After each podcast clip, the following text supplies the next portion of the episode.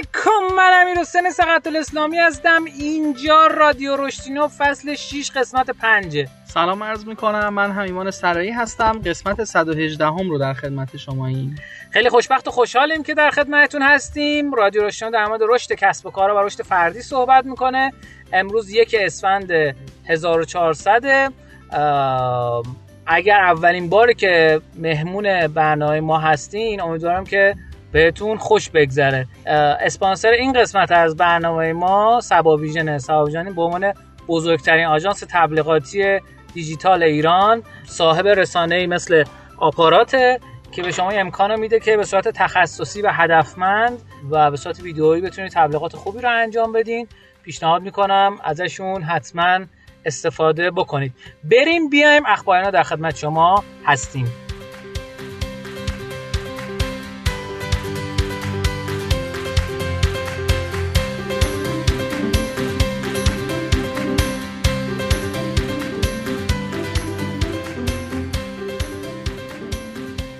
خب اخبارنامه اولی که می‌خوایم در خدمتتون باشیم در مورد خبری که هفته پیش منتشر شد رئیس پلیس فتا گفتش که سال 1400 پرونده های کلاهبرداری تو حوزه رمز ارزها به نسبت سال 99 تقریبا 6 تا 7 برابر شده. اولا که چقدر دقیق 6 7 برابر شده. خب یعنی این خودش یعنی نشان دهنده اینه که شما چقدر دقیق صحبت می‌کنی 6 7 برابر.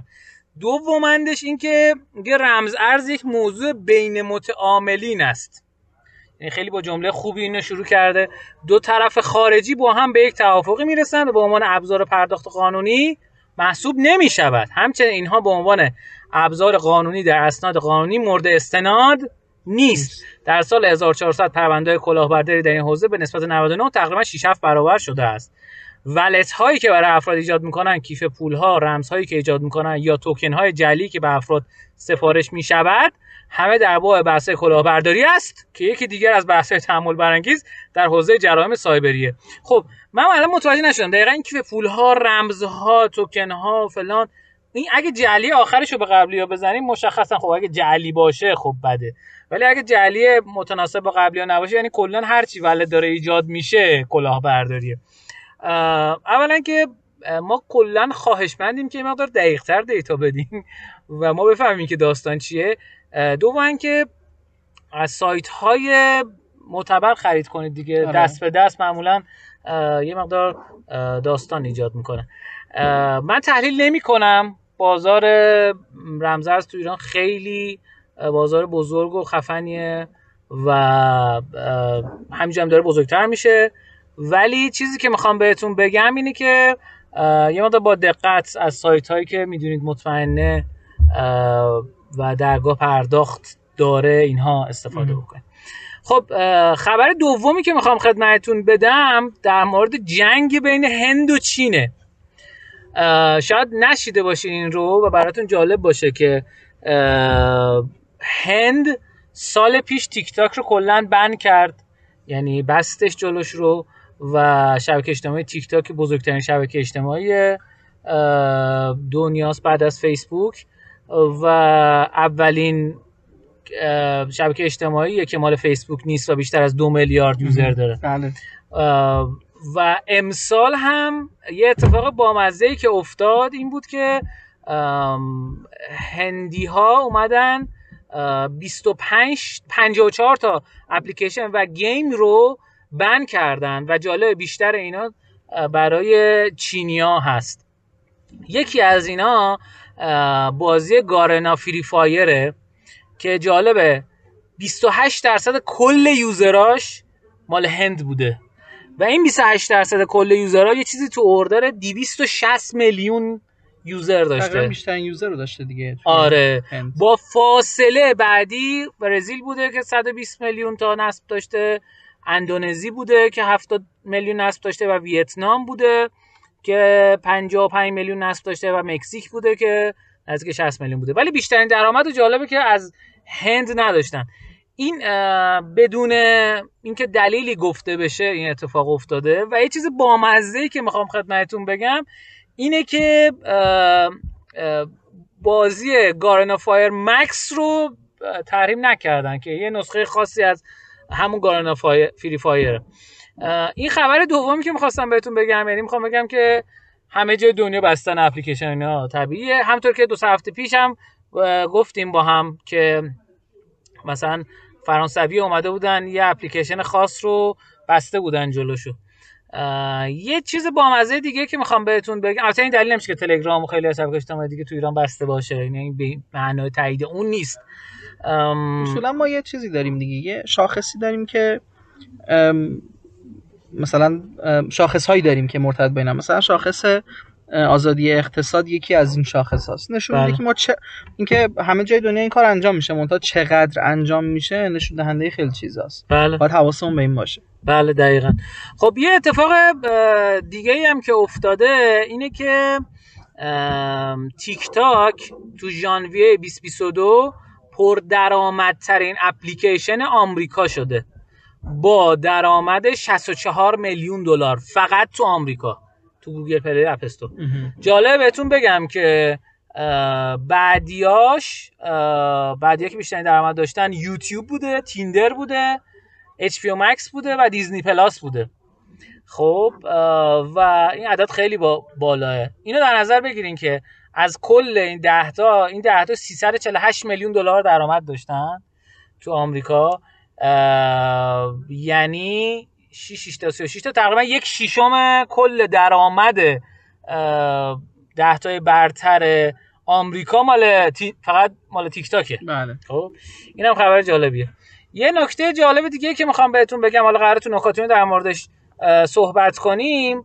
در مورد اتفاقی که تو سوپر بول آمریکا افتاد و اتفاقی که برای کوین‌بیس افتاد که اونجا کامل توضیح میدم و یه چیز بامزه دیگه داستان خرید شبکه در dating app فروتس توسط dating app بامبل که توی بورس نزدکه اینا رو من کامل باز می‌کنم. بریم بیایم نکاتی رو در خدمت شما هستیم.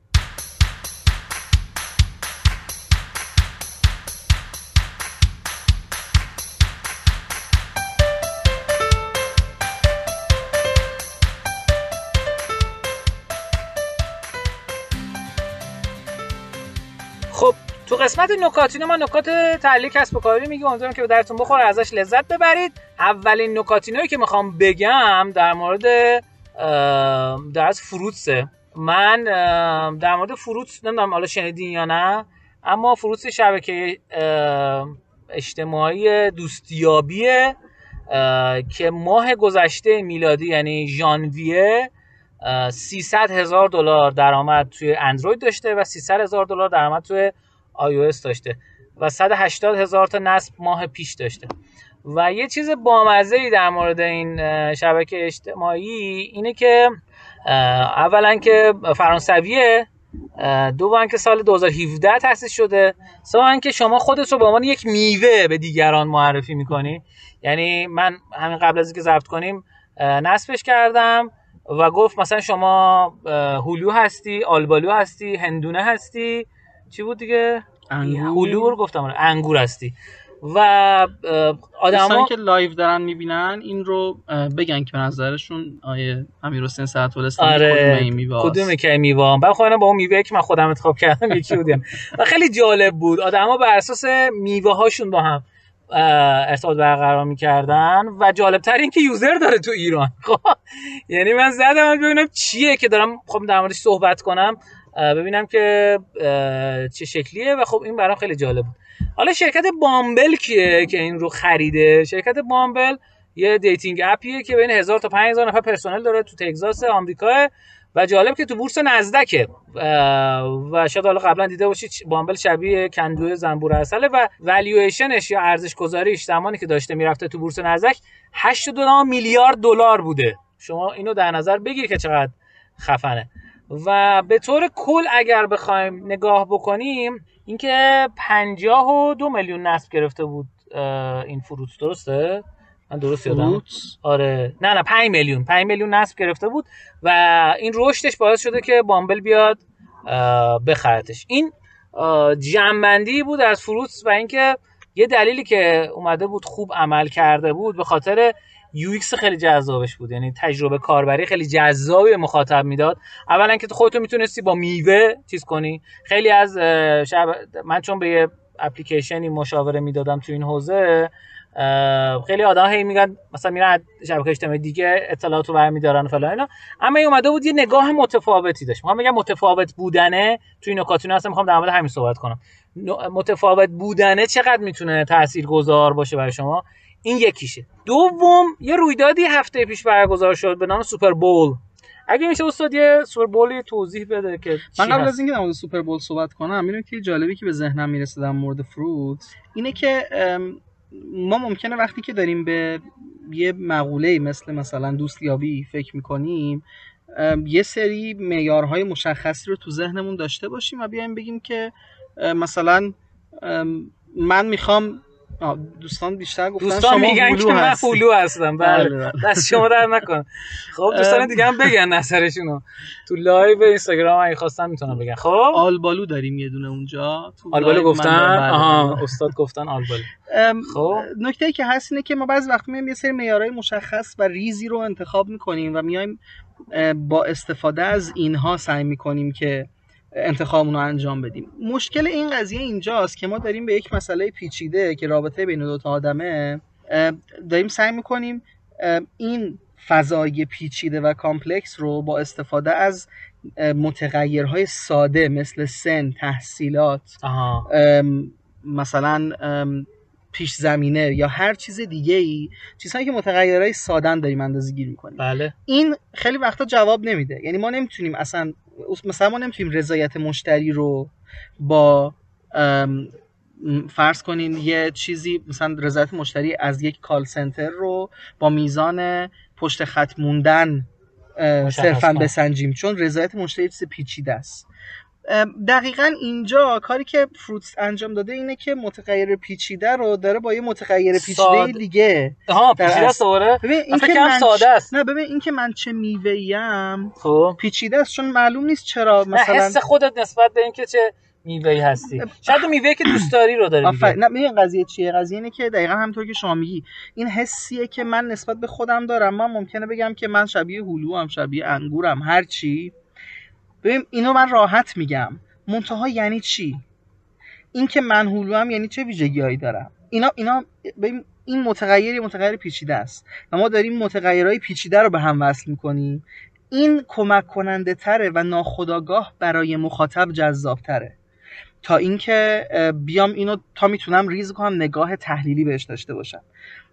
به نظر من این نکته نکته جالبیه در مورد Fruitz که شاید چیزیه که dating app های دیگه حواسشون آره بهش نبوده. اما در مورد Super Bowl اگه بخوام خب هر سال یه مسابقه ای بین دو تا از تیمای مطرحه مثل شهرآورد ما میمونه. آره آره. منتها بین دو تا تیم همیشه نیست. تیمای مختلفی توی سوپر بول میان. واقعیت شاید بخوام من چون خیلی فوتبال آمریکایی نگاه نمی کنم دقیق نمی‌دونم اما مثلا فرض کن اینطوری که قهرمان جام حذفی بیاد با قهرمان مثلا لیگ برتر مسابقه بده. یه همچین چیزی. دو تا تیم مطرح میان با هم مسابقه میدن و خب خیلی مهمه. اسپانسرش پپسیه و این همه موسیقی و سرصدا و اینایی که هست شما می‌بینین برای به اصطلاح پپسی پشتشه.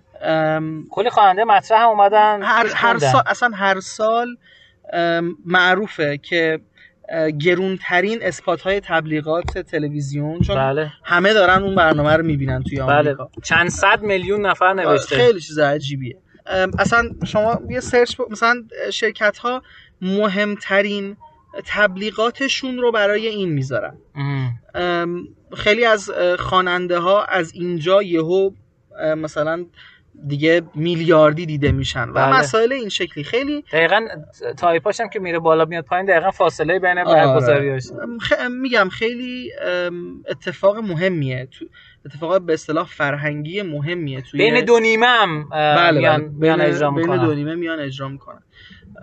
خب این این سوپر بول. خب حالا یه چیز جالب. اولا که همه خواننده هایی که اومدن اجرا کردن خب ایشون چی بود؟ اسمش یادم رفت. اسنوب داگ آره اسنوب داگ اومد نمی‌دونم. استاد اومد. امینه اومد. با بیشتر از کاملا 50 سالش فکر کنم آره. آره. خیلی بعد جالب همه اونایی که اومدن اجرا کردن. دکتر دری دکتر دری اومد آره. ما داریم از رو نگاه می‌کنیم که اشتباه نگیم. امینه مری جی اومد. من نمی اینو نمیشناختم. کندریک لامار هم که آره. جدیده. آره. و اینا همه اومدن شروع کردن آهنگای قدیمیشون خوندن. و یه چیز جالب بهتون بگم در مورد این بیچارهش که نمیگه بگو. این بوده که Coinbase اومده این تو تبلیغ کرد و یه تبلیغ متفاوتی انجام داد. حالا بخوام بهتون بگم متفاوت یعنی چی؟ اولا بگم Coinbase کیه؟ Coinbase یه شرکتیه که بورس تو بورس نزدک میگیم تو بورس نزدک منظورم انقدر گنده است که رفته تو بورس نزدک چهارمین applic چهارمین وبسایت حوزه finance دنیا. این یه نکته. دو آقای Gary Vaynerchuk که داریم کتابش تو آموزین نمایش صحبت می‌کنیم جایی که سرمایه گذاری کرده رو فقط نوشته من سرمایه گذار Coinbase م خب؟ این یه نکته. اندازه بازارش رو بهتون بگم قبل از اینکه به زمانی که رفت تو بورس نزدک 86 میلیارد دلار ارزش گذاریش بوده. این سه دونه و آخرین دونه ای که می‌خوام بگم ترافیکیه که در از داره Coinbase چقدره؟ اولا 212 سایت آمریکا از لحاظ ترافیک چهارمین تو finance دنیا ماه پیش میلادی 77 میلیون ترافیک داشته. خب و این از این 77 میلیون یه مقدار زیادیش direct ه. یعنی 76 درصد 75 درصد direct. ببین چقدر معروف آدم آدرسشو می‌زنن میرن می‌زنن آره. این حالا چیکار کرده؟ اومده تو Super Bowl تبلیغ کرده و تو Super Bowl چه اتفاقی افتاد؟ اولا که چقدر هزینه کرده برای این؟ 14 میلیون دلار هزینه کرده که تبلیغش نمایش داده بشه. 60 ثانیه. 60 ثانیه تبلیغ داشته و ارزشش 14 میلیون دلار بوده. حالا شمایی که به عنوان مدیر marketing Coinbase ی میگی من چی کار کنم؟ ببین میگم نگاه متفاوت رو داریم اینجا بررسی می‌کنیم. Bumble چیز اون Fruitz گفت با میوه آدم خودشون با میوه. این 60 ثانیه اومده یه QR code ه که رنگش عوض میشه. بریم بزنید Coinbase Super Bowl میاد. می‌خوایم بهتر بگیم که بچه ها بفهمن. این اسم سیورا رو دیدید آهنگی که داره پخش میشه. یا که ببینید مثلا DVD player های قدیم یا مثلا تلویزیون ها و اینا یه معمولا یه نوشته ای آرم خودش بالا آره پایین میشه. تکون می‌خوره بالا پایین میره. دقیقا تبلیغ Coinbase همین شکلی هزینهش مثلا هزینه تولید این ویدیو بوده 10 دلار فکر کنم خب؟ بشه درستش کرد. فقط رنگ این QR code عوض می‌شده. اما چی بوده پشتش؟ گفته هر کی با این QR code ثبت نام کنه 15 دلار بیت کوین می‌گیره. چقدر هوشمندانه این کار کرده. اولا گفته بیت کوین دو گفته 15 دلار. خب؟ و جالبه مثلا چیزی که خودش گفته این سایت Blockworks اومده در موردش صحبت کرده اینه که این تبلیغه ultra minimalist ه یعنی ته انتهای minimalist retro style. خب retro style رو چی میگن یعنی یه جورایی نوستالژیکه نوستالژیکه. که آدمو یاد کنسولای game و بازی کامپیوتری 1970 1980 میندازه. چه اتفاقی افتاد؟ پشتش یعنی وقتی که این اتفاق افتاد کلی تو توییتر اومدن در مورد این صحبت کردن سایت اومده پایین. یعنی همه اینا رو من گفتم که بگم انقدر user رفته اون تو ثبت نام کرده که سایت اومده پایین. ما هیچ data نداریم که آقا چند نفر اومدن ثبت نام کردن و اینها. ولی تو همین مقاله اومده مقایسه کرده با مثلا سایت FTX که اونم تو اکسچنج سایت crypto.com نمی‌دونم سایت ایتورو و مثلا ویدیوهای خفن اونا رو. این یه دونه QR کد بوده که بالا پایین اینجوری می‌رفته رنگی. یعنی اصلا غیر قابل باوره. و آهنگش هم بوده. دن دن دن دن دن دن. دن آهنگ آهنگش هم آهنگ آره 8 بیت آره. مدل 8 بیتی آره دقیقا. می‌خوام بگم که اصطلاحا به این میگن همون چی بهش میگیم؟ مثلا گاوه بنفش آقای ستگادی آره. و خیلی جالب بود. یعنی من کلی درس از این گرفتم. آقا یه اصلاح بکنم. فروتس پنج دو دهم میلیون نصب گرفته. البته گفتم پنج دو دهم ولی حالا گفتم که اشتباه نکرد. آقا میکروفون در خدمت شما. من نکاتینو تمام شد. خواهش می‌کنم. نکاتینایی که می‌خوام در مورد صحبت کنم چند بار در مورد این صحبت کردیم که چقدر نیروی کار داره. کم میشه تو ایران. بله. و هدف من صرفا این هستش که به مدیرا و کسایی که دارن کسب و کار رو جلو می‌برن این رو مت... بفهمونم که ببینید واقعا نیرو پیدا کردن سخته و باید حواستون باشه که نیاز به مزیت رقابتی دارین برای اینکه بتونین نیروتون رو نگه دارین. بله. همه ما می‌دونیم که یکی از اتفاقاتی که داره میفته اینه که تو حوزه مثلا برنامه نویسی design و حوزه هایی که راحت میشه برون سپاری کرد. بله. ما freelancer های زیادی داریم که دارن توی دنیا به صورت ریموت با کشورهای دیگه کار می‌کنن و خب این برای یک نفر که فریلنسر سختی خودش داره مثل اینکه مثلا شما بری مشتری پیدا بکنی و هر حال اینکه اونا بهت اعتماد بکنن کار ساده ای نیست. اما بله. اتفاق دیگه که داره میفته بحثی به اسم HR augmentation HR augmentation که اخیرا تو ایران داره کم کم پا می‌گیره چیه؟ آدم هایی الان پیدا شدن که با توجه به نتورکی که دارن با خارج از کشور میان یه کار خیلی جالب می‌کنن. اونم این که به اون شرکت میگم من برای تو نیرو انسانی جور می‌کنم. به تعهد میدم که کسی مثلا اینجا اگه رفت نیرو باز بیارم بیمش رو خودم میدم. همه چیش با منه و شما فقط با من قرارداد میبندی. میگی که چند نفر نیرو می‌خوای. من این ور این نیروها رو مهیا می‌کنم مکان بهشون میدم همه چی. چه چیز کریه آره. فقط اینکه حقوقش رو شما بده و حقوقش هم شما کمتر می‌دید یعنی مثلا اون شرکت خارجی به جای اینکه سه هزار دلار بده مثلا برای یه نیروی برنامه نویس داره هزار دلار میده. این هزار دلار رو داره به اون کسی میده که داره این کار رو انجام میده. اون هم مثلا 700 دلارش رو میده به کسی که داره کار می‌کنه این حقوق دلاری میده به اون کارمند و خودش هم داره سود دلاری برمیداره دیگه. این اتفاق داره خیلی زیاد میشه. به این معنی که دیگه ما شرکت های خارجی رو داریم که اصلا اینجا وجود ندارن اما کارمنداشون دارن اینجا کار می‌کنن. هیچ قراردادی هم با اون شرکت ندارن با یکی دیگه دارن. این کار خیلی راحت کرده برای بله. هم اون کسی که می‌خواد با خارج کار کنه و حقوق دلاری بگیره هم شرکت خارجی که می‌خواد نیروی ارزون قیمت بگیره.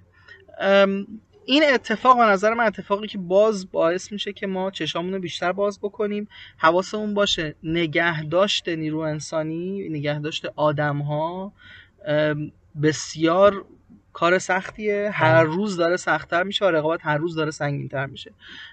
باید همونطور که تو همه حوزه های مختلف ما به این فکر می‌کنیم که چطور مزیت رقابتیمون رو حفظ بکنیم به این فکر بکنیم که چطور مزیت رقابتیمون رو تو حوزه نیرو انسانی و منابع انسانی حفظ بکنیم و چجوری آدم ها رو توی شرکتمون نگه داریم. درسته. درود بر شما. خیلی جذاب و شنیدنی بود. مخصوصا اینکه من کلمه رو نشینده بودم. و الان سوالی که دوستان می‌پرسن احتمالا از ما اینی که آقا ما هم میشه صادر کنید؟ در جواب شما آره. خواهی گفت که من این کارو نمی کنم اما ولی هستن کسایی که این کارو می‌کنن. آره. خب اینم نکته جالبیه. پس چیزی که می‌خوام خدمتتون بگم این که یه سرچ بکنید احتمالاً HR augmentation. نه واسه کسایی که می‌خوان کار کنن. اگه بخوایم اینجوری بگیم چه جوری میشه بگیم؟ چی سرچ کنن اونا؟ ببینین احتمالا توی سایت های چیز می‌بینن پیامشو توی شبکه های اجتماعی توی لینکدین توی تو لینکدین فعال باشید دوستان. خواهش می‌کنم تو لینکدین فعال باشید. اگه کار حرفه‌ای می‌خوایم بکنین تو لینکدین فعال نباشید یک بازار بزرگ حرفه‌ای رو از دست دادین. تو لینکدین کاری که دارین می‌کنین رو توضیح بدین. دستاورداتون رو بگین کاری که انجام دادین. show off نمیگم بکنید. show off یعنی چی؟ یعنی گول زدن و نمی‌دونم خود نمایی خود نمایی آره خود نمایی ولی کاری که انجام دادین آقا ما کمپین اجرا کردیم اینجوری بوده اینجوری بوده. هر دیتا که می‌تونه ازش منتقل بکنید. هم به درد بقیه می‌خوره. هم آدما می‌فهمن شما چیکار کردین. میگه آقا میگه من ده سال دارم توی این حوزه کار می‌کنم هنوز هیچ کی منو نمی‌شناسه. میگم مشکلی نیستش که دیگران باید بیان تو رو بشناسن. تو باید محتوایی تولید کنی که دیگران بیان تو رو از طریق اون محتوا بشناسن. و این خیلی خیلی جذاب و شنیدنیه. خب بریم آقا قسمت بعدی؟ بریم, بریم. آره. بریم بیایم آموزینو در خدمت شما هستیم.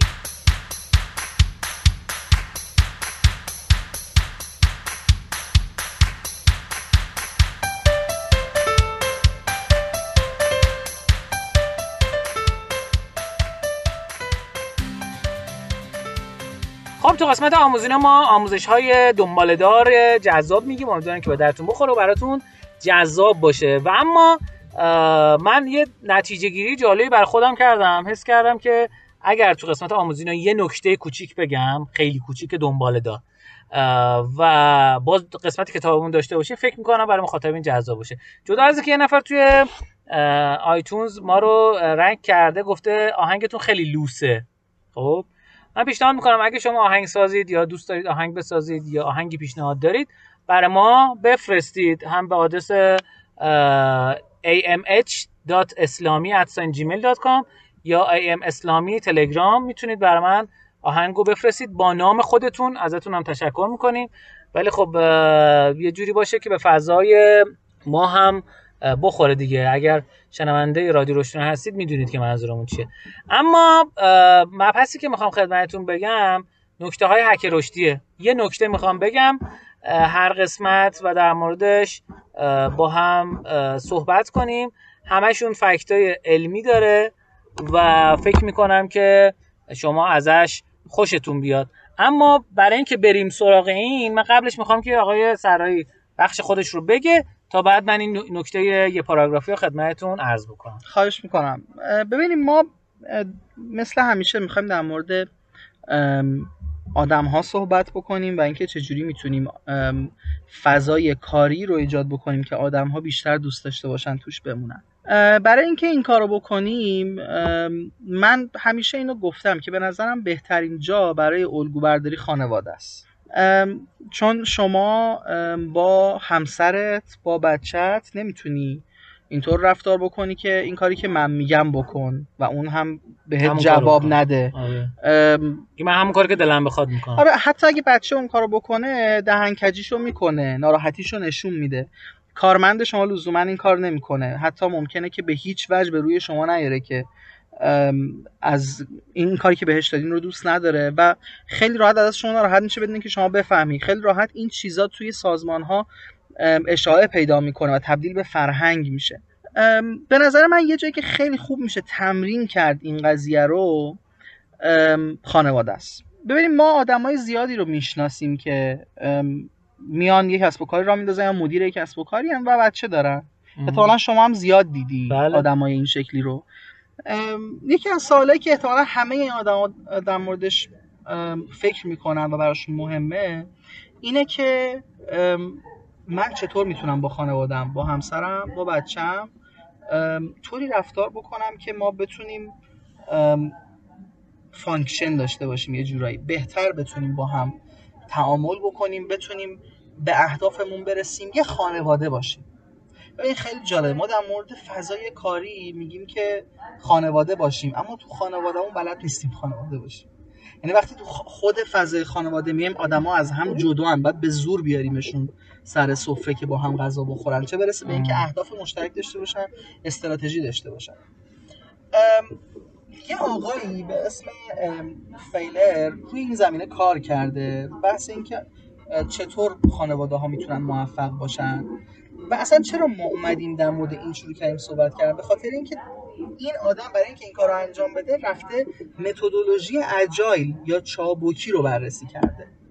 در مورد خانواده اجایل بودن خانواده ها آره این کاری خانواده هایی که از متدولوژی اجایل یا چابوکی استفاده کردن مثلا اسکرام.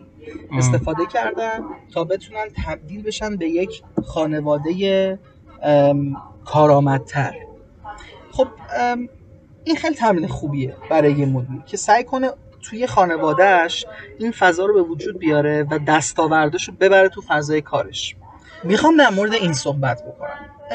یه خانواده هست به اسم خانواده استار S T A R خانواده واقعی اینا یه پدر و مادر و دو تا بچه دارن که این بچه ها دو و از پنج سالگی این بچه ها که دیگه کلافه میشن این خانواده و برخلاف تمام تصوراتشون که پیش خودشون می‌گفتن همه ما گفتن اگه بچه تو عاشقش باشی همه چی نهایتا درست میشه و مشکلات حل میشه و بچه هم خوب بار میاد و اینا میگه ببخشید دهنمون سرویس شده. نمی‌دونیم باید چی کار بکنیم. همش داریم داد و بیداد می‌کنیم. و درسته بعضی وقتا حالمون با هم خوبه ولی خیلی وقتا حالمون با هم خوب نیست. و چطور میشه این کار کرد؟ این خانواده برخلاف خیلی از ماها به جای اینکه برن مثلا پیش پدر مادرشون ازش سوال بپرسن یا دوستاشون یا پیش مشاور حتی که البته من همه اینا رو توصیه می‌کنم اینا همه راه خوبیه. میرن سراغ فضای کاری پدر. بله. پدر کارش چی بوده؟ پدر کارش برنامه‌نویسی توی یه تیم اجایل بوده. و سعی می‌کنن از اونجا الگو بگیرن و شروع می‌کنن توی اون فضا آزمون و خطا کردن. خودشون میگن که بعد از اینکه ما این کارو کردیم وقتی که این مصاحبه هاشون میشه بچه ها از پنج سالگی رسیدن به ده سالگی. یعنی پنج ساله که دارن این کار انجام میدن. همه چی متحول شد. باورمون نمی‌شد که بچه ها انقدر خانواده براشون مهم میشه. باورمون نمی‌شد که می‌تونیم بچه ها رو یعنی میبردن تو فضای کاری پدر؟ نه نه نه تو تو خانواده. الان توضیح میدم چی کار می‌کنم فعلا می‌خوام دستاوردش رو بگم. میگه باورمون نمیشه یا می‌تونیم واقعا با بچه ها حرف بزنیم. بچه 5 ساله حرف بزنیم و در مورد اینکه عملکرد خانواده توی این هفته چطور بوده ازش سوال بپرسیم اون ریفلکت بکنه روی رفتارهایی که داشته سعی کنه تغییر بکنه. میگو بچه پنج ساله شما باورت میشه؟ اصلا چیز عجیبیه. اما خب این خانواده تونسته این کار رو انجام بده. یه کتاب هست توی این زمینه The Secrets of Happy Families. این کتابیه که این داستان ازش برگرفته شده اما من حرفایی که دارم می‌ذارم برگرفته شده از مقاله Harvard Business Review ه که توی این زمینه هست. یه TED Talk هم همین آقایی که گفتم داره که سرچ کنید agile families TED Talk ویدیوشو میاره 20 دقیقه ویدیوه. چون کامل توضیح میده. من اینو می‌خوام خلاصه بگم. این خانواده از کجا شروع می‌کنه؟ از جلسات daily standup البته یکم فرق می‌کنه daily standup اول standup نیست میشینن دور میز میز ناهارخوریشون. آره. و در حد ده دقیقه یه رب هر روز سه تا سوال از خودشون می‌پرسن. این سه تا سوال چیه؟ اینکه این هفته چه کارهایی کردیم که جواب داد؟ چه کارهایی؟ در راستای کلا. حالا زندگی خودش. آره آره. چیا خوب بود دیگه؟ چیا خوب بود؟ چیا خوب نبود؟ چیا جواب نداد؟ و قرار رو چیا کار کنه؟ بله. یعنی لزوما هر چیزی که جواب ندی هر چیزی که جواب داده رو قرار نیستش که تکرارش بکنن یا مثلا تغییرش بدن. اینها رو می‌پرسن و بعد با هم تصمیم می‌گیرن که رو کدوم کار بکنن. و بعد بعد از اینکه این کار رو انجام دادن بعد از یه مدت چند تا درس گرفتن سه تا درس گرفتن که من می‌خوام در موردش خیلی سریع بگم. اول اینکه سعی کنید بچه هاتون رو توانمند یعنی چی توانمند؟ نمی‌دونم ما فارسی خوب نداریم کلمه ترجمه خوب برای امپاور امپاور یعنی اینکه به جای اینکه به آدم ماهی بدی بهش ماهیگیری یاد بدی. یعنی اینکه به جای اینکه مشکلاتش رو حل کنی بهش این اختیارات لازم توانمند که خوبه. ببین توانمند خیلی وقتا یعنی اینکه ناتوان بوده انگار. ولی امپاور می‌تونه از هر درجه باشه. توانمند می‌تونی بهش ماهی بدی می‌تونی ماهیگیری هم یاد بدی. می‌دونی ولی ولی اینکه امپاور ماهیگیری یاد دادن فقط. ماهی دادن نیست. مثلا ببینین می‌خوام بهتون نشون بدم چقدر فضای سازمان ما کپی فضای خانواده ماست. پدر مادر همیشه فکر می‌کنه داره راست میگه. همیشه فکر می‌کنه داره درست میگه. فکر می‌کنه که اگر من اینو میگم من صلاح رو می‌دونم. بچه چه می‌فهمه؟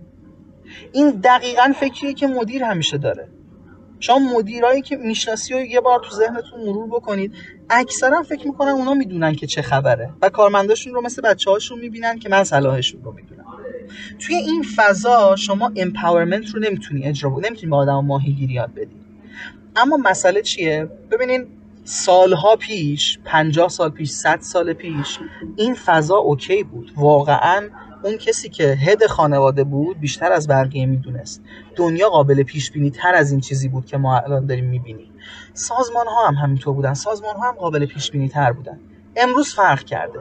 امروز همونطور که مدیره به اندازه کافی نمی‌دونه باید از کارمنداش کمک بگیره پدر مادرها هم اونقدری که فکر می‌کنن نمی‌دونن بعد از بچه هاشون کمک بگیرن. کاری که این خانواده انجام داد این بود که از این فضا عبور کرد. به اصطلاح این فضای آبشاری رو ازش عبور کرد. ما بهش میگیم واترفال سیستم در مقابل انجام قرار می‌گیره.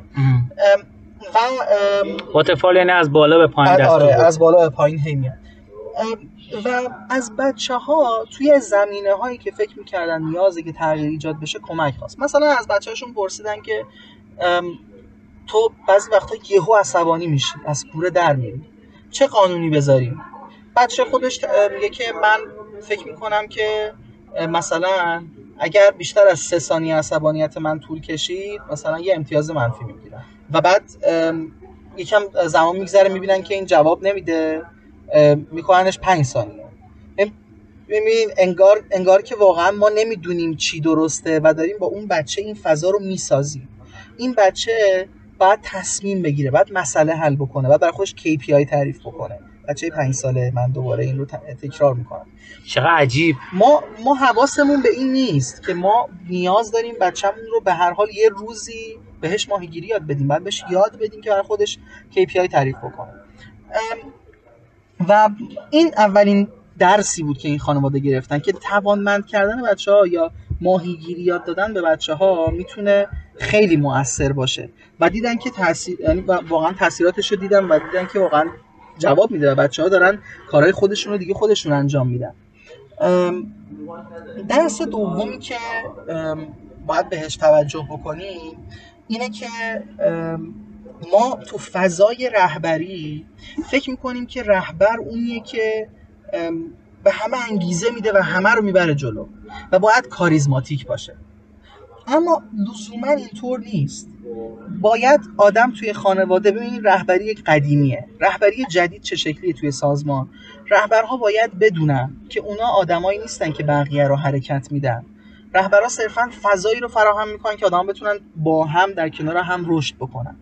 این به این معنیه که ما خودمون رو همه کاره نمی‌دونیم و همه آدم ها رو توی جنبه های مختلف مسئول می‌دونیم.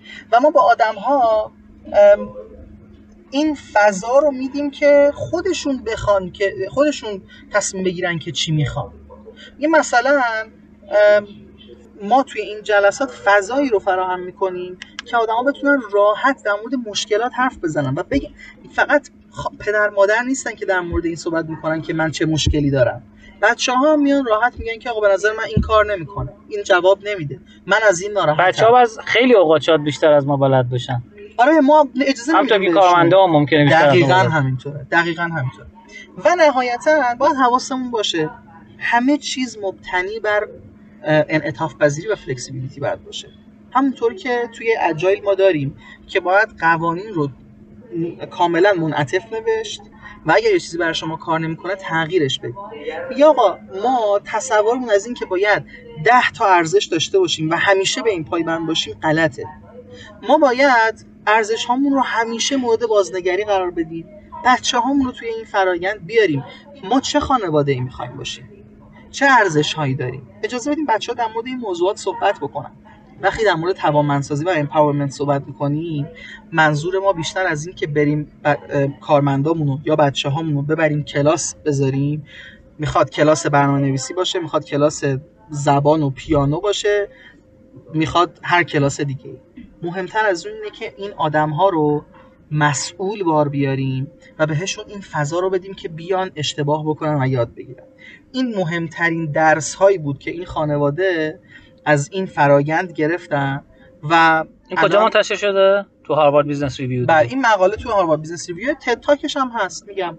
می‌تونن 20 دقیقه در مورد این موضوع صحبت می‌کنه. اسم این مقاله تو Harvard Business Review، The Agile Family Meeting 26 ژوئن 2020 منتشر شد درود بر شما. من این کتابی که دفعه پیش معرفی کردیم رفتم گرفتم. مدیریت افراد برای چند مقاله از Harvard Business بله بله بله. و یه چیز جالب بگم بهتون که اولا که مقاله هاش مشترکه این لازم همه کتابا رو بگیرین. اونایی بله، که یعنی مقالات اولش رو برین نگاه کنید. اونایی که title ش براتون جذابه. دو اینکه کاش یکم فونتش بزرگتر بود. خب ولی خیلی موضوعاتش جذابه و لازم نیست همه کتاب بخونین از اول تا آخرش. خب دوستانی که دارن تو Castbox ما رو میشنون ما رو لطفا follow کنن دیگه. اگه خوششون اومد اون دکمه بالا سمت چپ هست به نام follow اونو می‌تونید follow کنید. من یه نکته هک رشدی بگم. هک رشد هم که چجوری در کوتاه‌ترین زمان ممکن با کمترین پول ممکن بیشترین رشد تو درآمد یا مشتریانتون ایجاد بکنید و توی کتاب آقای علدین هپی یه بخشی داره به نام 300 نکته هک رشدی. اینا رو اومده تقسیم کرده به سه قسمت. قبل از همخوانی محصول بازار در حین همخوانی محصول بازار و بعدش. نکته اولی که میاد تعریف می‌کنه اینه. میگه که آقا زندگیت رو تلف نکن واسه این کار. چه کاری؟ میگه لطفا خودتون رو قانع نکنید که فقط دهن تو ببند بدو این کاری که میگم و بکن. خب؟ قبل از اینکه یه ایده رو تبدیل به کسب و کار بکنید برید بفروشینش. این یک اتفاق جادوییه. میگه من پنج سال از عمرم رو هدر کردم که چند تا محصول درست کنم که آدما اصلا نمیخواستنش. می‌گفت یه آقایی به نام هیز درام رایت از این دستور عمل استفاده کرد برای اینکه می‌خواست سریع شکست بخوره. یه ایده داشت که به چند تا شرکت ارائه داد و اون چند تا شرکت خیلی جالبه. تونست از سه تا شرکت مختلف به سه شرکت مختلف 35 هزار دلار بفروشه ایدش رو. و اگر همین آقای هیز ترام رایت رو search بکنید مقالش توی entrepreneur.com هست و می‌تونید جزئیات بیشتری رو در موردش داشته باشین. این بر اساس متد lean ه که حالا هم قبلا در موردش صحبت کردم همین که می‌تونید search بکنید. ولی خیلی نکته مهمیه. اگه یه ایده ای دارین هی تو ذهنتون من اینو بسازم میترکونه خفن آقا قبل از اینکه بسازینش بریم بفروشینش. ببینید می‌تونید بفروشینش. اگه تونستید بفروشیدش برید بسازید. هم سرمایه گذار اولیه رو به دست میارید همین که مطمئنین که جواب میده همین که لازم نیست کل زندگیتون رو فدا کنید برای این کار. من وقتی که با این متد آشنا شدم واقعا از اون موقع بعد سال 94 بود فکر کنم با لین آشنا شدم. 90 و آره 93 4 متوجه شدم که آقا باید اینجوری به قضیه نگاه کنم و خیلی زندگیم عوض شد. شروع کردم این کار رو انجام دادم. خب تو این قسمت برنامه ما میریم تیکه که آماده کردن همکارمون از کتاب آقای گری چاک چپ چپ راست رو گوش میدیم. فکر کنم ادامه فصل دومشه و برمیگردیم.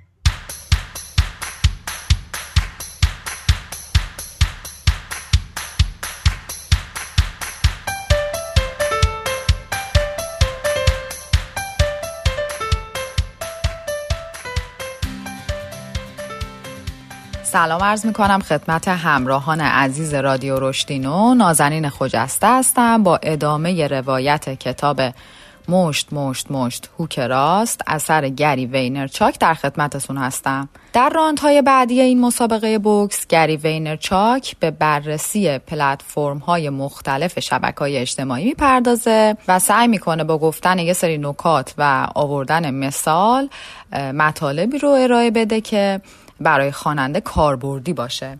در راند سوم در رابطه با فیسبوک صحبت می‌کنه که ما فعلا ازش عبور می‌کنیم. اگر تمایل داشتید که راجبش مطالعه بکنید تو کتاب کامل راجبش توضیح داده شده و می‌تونید ازش استفاده کنید. ما میریم سراغ راند چهارم که در رابطه با توییتر هست و عنوانش این هست خوب گوش دادن در توییتر. در ابتدای این راند میاد در رابطه با تاریخچه توییتر صحبت می‌کنه که در سال 2006 دسامبر 2006 تأسیس شده و حالا تو این کتاب نوشته شده که تا سال 2012 بیش از 100 میلیون کاربر فعال داشته تو ایالات متحده و 500 میلیون هم کاربر فعال در دنیا داشته. در زمان ترجمه این کتاب که حالا من سال پیش انجامش دادم بر اساس آماری که تو سایت استاتیستا به دست آوردم 330 میلیون کاربر فعال ماهیانه داشته. دو میلیون کاربر فعال روزانه داره که توییتر که روزانه توی توییتر فعالیت می‌کنن و روزانه بیش از 500 میلیون توییت توسط این کاربران ارسال میشه. لوگوی توییتر هم یه پرنده کوچیک آبی رنگه که اسمش لری هست و از روی اسم یه بازیکن سابق تیم بسکتبال برداشته شده. شرکت هواپیمایی جت بلو که از شرکت های امریکایی هست برای اولین بار از توییتر استفاده کرد برای تحقیقات بازارش و خدمات رسانی به مشتریانش. و حالا یه سری مواردی که در رابطه با تاریخچه توی ابتدای مقدمه کتاب راجبش صحبت می‌کنه. گری وینرچاک در اینجا میگه که وقتی دارم در رابطه با توییتر حرف می‌زنم انگار دارم در مورد بچم حرف می‌زنم. از سال 2007 خود ایشون برای دسترسی به مشتریاش از توییتر استفاده کرده و معتقده که تاثیر زیادی روی زندگیش داشته. ایشون میگه که من به عنوان یه آدم برونگرا که در از چند ثانیه می‌تونه توی اتاق پر از آدمای مختلف با همشون آشنا بشه و باشون حرف بزنه این توییتر 140 حرفی که می‌دونید محدودیت کاراکتر داره. قبلا 140 تا بوده الان به 280 تا ارتقا پیدا کرده. میگه با استفاده از اون حس می‌کنم که وسط یه مهمونی و می‌تونم با کلی آدم ارتباط برقرار کنم.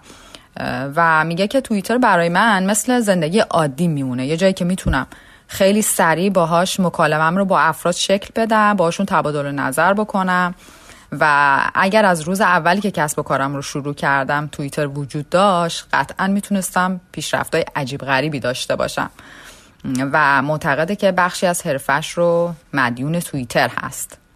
ایشون میگه که قطعا صحبت کردن راجع به توییتر تو این کتاب یکم سخته چون ما تو این کتاب می‌خوایم راجع به بهبود محتوا صحبت بکنیم. اما توییتر جایی, جایی هستش که توش context یا همون شرایط زمینه ای از content یا همون محتوا اهمیت بیشتری داره چون توییتر یکی از منابع اصلی اطلاعات و اخباره برای این نسل و موفقیت یه برند توی توییتر به این بستگی داره که چقدر می‌تونید به محتوای خودتون یک زمینه ارزشمند اضافه بکنید که حالا در ادامه با توضیحاتی که میدیم این مسئله واضح تر میشه. توییتر در سال 2012 شرکت واین رو خرید. شرکت واین یه سرویس ارسال ویدیوهای کوتاه بوده ویدیوهای 6 ثانیه ای که بعدا توسط توییتر خریداری شد. و توییتر سعی کرد که کم کم قابلیت های اضافه کردن عکس و ویدیو و موزیک رو به توییت های خودش اضافه بکنه و مزایایی رو که فیسبوک و پینترست و امثال هم در اختیار کاربران میذاشتن اون هم در اختیار کاربران خودش بذاره. مثلا ایشون میگن که شما می‌تونید از این قابلیت توییتر به این صورت استفاده بکنید که یک قطعه از یک پازل رو توییت بکنید. بعد بنویسید اگر این مثلا توییت رو هزار بار ریتوییت کنید قطعه بعدی رو توییت خواهید کرد. بعد که همه قطعه کامل شد مثلا معلوم بشه که افراد کجا می‌تونن برن یه هدیه حالا ایشون گفته که 25 دلاری بگیرن که خودش یه ایده است که هر کدوم می‌تونید با توجه به برند خودتون ازش استفاده بکنید. پیدا کردن راه های جدید برای زدن مشت و هوکای راست خلاقانه تو این پلتفرم خیلی جالبه و در دسترسه خب اما همه اینها باید برنامه ریزی بشه. این قابلیت ها برای برند هایی که هنوز هم از همون قابلیت های اولیه توییتر هم نتونستن درست استفاده بکنن مسلما تفاوت چندانی نداره. یکی از مهمترین مشکلاتی که به عقیده ایشون با باش مواجه هستن این هستش که از توییتر برای به گونه ای لاف زدن استفاده می‌کنن. در حقیقت توییتر جای خوبی برای گوش دادن به مسائل هست و افرادی که به دنبال فقط درخواست کردن هستن این پلتفرم نمی‌تونه براشون جای مناسبی باشه. میگه اگه دنبال جایی هستید که می‌خواد یه سری تعاملات قوی اجتماعی رو تشکیل بدی توییتر دقیقا همون پلتفرمه. و در ادامه میاد یه سری نکاتی رو مطرح می‌کنه و درباره اونها توضیح میده. که چجوری بتونید از توییتر به نحو احسن استفاده بکنید. بعد هم یه سری مثال هایی رو از برند های مختلف می‌زنه ایراداتشون رو میگه و نکات خوبی که توی کارشون به کار بردن که همه اونها می‌تونه به ایده پردازیاتون کمک بکنه و یه سری نکات رو بهتون یادآوری بکنه که شاید تا الان بهش دقت نکرده بودید و بتونید ازش بهتر استفاده بکنید.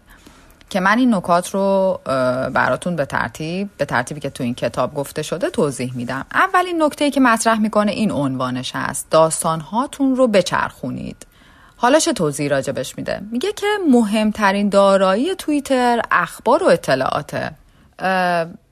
توییت هایی که شما میاد راجع به محصولات و خدماتتون می‌زنید مثل یه سری قطره خیلی ریز توی یه سیلابی از اطلاعات هستن. بنابراین تنها راهی که می‌تونید تمایز ایجاد بکنید این که این هستش که زمینه منحصر به فرد خودتون رو ایجاد بکنید. خب البته تنها کاری که تو توییتر اتفاق میفته انتشار اخبار اطلاعات هم نیست. یا در حقیقت مهم این هستش که شما کدوم یکی از این اخبار رو برای واکنش دادن و ساختن محتوای خودتون انتخاب می‌کنید. این مطلب هست که مهمه. شاید اون اخبار به خودی خود ارزش چندانی هم نداشته باشن اما اینکه بازاریاب بتونه با مهارت خودش اخبار رو جوری به چرخونه تفسیر و تفسیر بکنه که یه زمینه ارزشمند رو به محتوای خودش بده اونه که مهمه.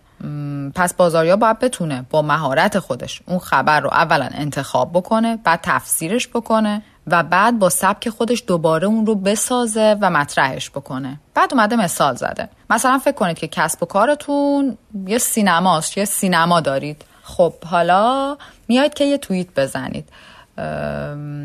مثلا توییتتون اینه. یک بررسی عالی از جدیدترین فیلم برادلی کوپر در روزنامه استار تریبون. حالا ایشون از برندها و بازیگرها و نامهایی استفاده می‌کنه که به هر حال در دنیا معروف هستن و امریکایی هستن البته. فکر کنید شما این توییت رو زدید. خب بله این یک محتوای کوتاه. زیرش هم یه لینک دادید به اون سایت و اون مطلب و تموم. و این شده توییت شما. اما حالا اگه یکم بخواید برای زدن این مشت بیشتر تلاش کنید این توییت باید چه شکلی بشه؟ مثلا اینجوری توییت بزنید. روزنامه استار تریبون انگار که عقل خودش رو از دست داده. این فیلم واقعا نفرت انگیزه. توییتتون این باشه. بعد زیرش یه لینک بدید و که حالا افرادی که جذب این توییت میشن برن ادامه مطلب رو بخونن. خب حالا این مشت انگار که با تلاش بیشتری زده شده. یعنی اول می اومدید یک محتوای کوتاه می‌دادید با این عنوان که یک بررسی عالی از فلان فیلم تو این روزنامه. یا اینکه می اومدید می نوشتید که روزنامه فلان عقل خودش رو از دست داده این فیلم واقعا نفرت انگیزه. بعد زیرش لینک می‌دادید. حالا میگه که ممکنه که چیزی که شما میفروشید محصولی که ارائه می‌دید یه سری نکات منفی هم داشته باشه. یا بعضا حالا ایشون گفته آسیب زننده هم باشه. میگه من وقتی خودم بیزینسم فروش نوشیدنی بود می اومدم از ضعفاشون می‌گفتم و این خب بیشترین دلیلی بود که افراد به هم اعتماد می‌کردن. حالا این هنر شماست که چجوری بتونید این مسئله رو مدیریت بکنید. مثلا درباره اون سینما توییت می‌تونست به این صورت زده بشه. باز می‌خونم براتون اون عنوان توییتی رو که میگه. میگه روزنامه استار تریبون عاشق فیلم هیجان انگیز جدید برسلی کوپر است. ما فکر می‌کنیم این فیلم افتضاحه بعد نوشته بخونید ببینید و بحث کنید. بعد یه لینک داده به وبلاگ خودش و راجع به فیلم یه سری اطلاعات و یه سری بررسی ها رو مطرح کرده. یه سری اطلاعات هم لابلای اون مطلب راجع به خودش داده. این میشه یه هوک راست فوقالعاده.